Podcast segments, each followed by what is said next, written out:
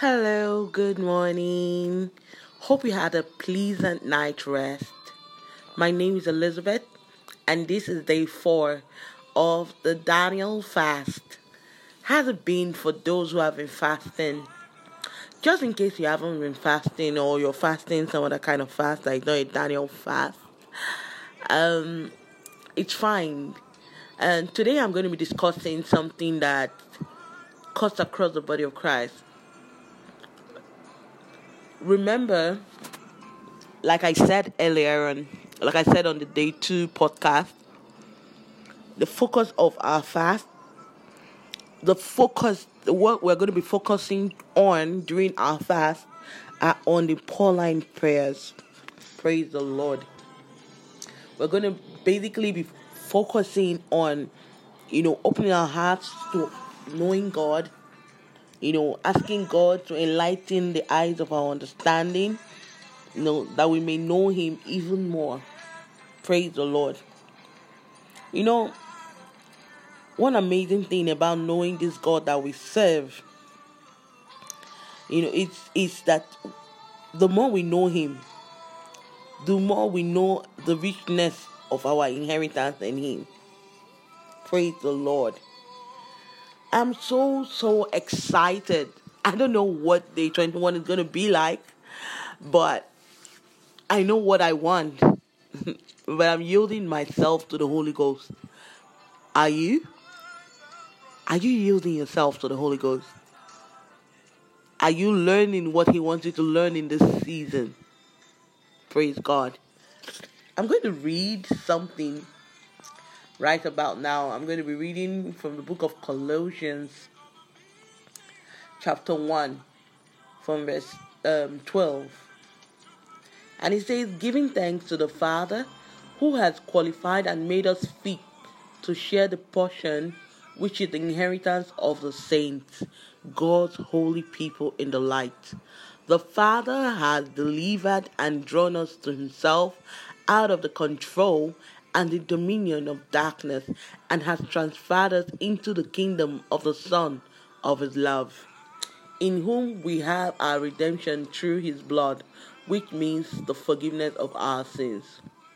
You know, the awesome and amazing thing about knowing God, like I earlier mentioned, is that you get to know Him and His provisions for you in verse 13 of what I have just read in Colossians 1:13, you see that the Father has delivered and drawn us to Himself.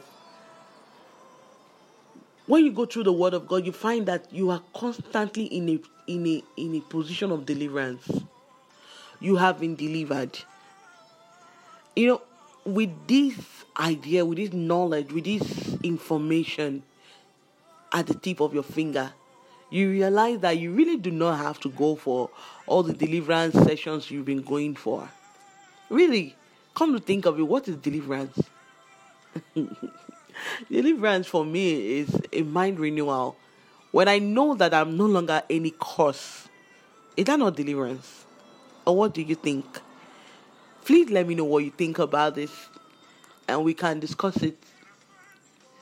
And by the grace of God, we come to know God more. One of the reasons why we are focusing on the Pauline prayers is because spiritual giants, spiritual fathers before us have testified to the efficacy of the prayers of uh, to the efficacy of these Pauline prayers and what it did for their spiritual walk with God.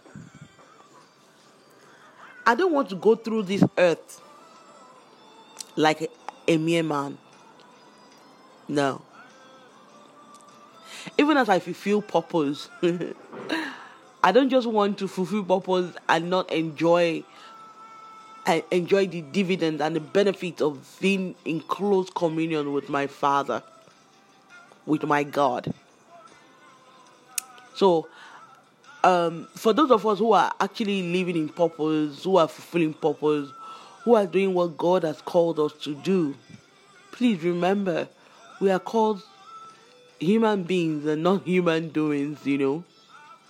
And for those who have not even discovered purpose, who are just coming up, all no matter your your position in in Christ, I mean your position in your, your uh, level of knowledge of of God, no matter how much in purpose you are or how out of purpose you are, we all need to be in communion with God.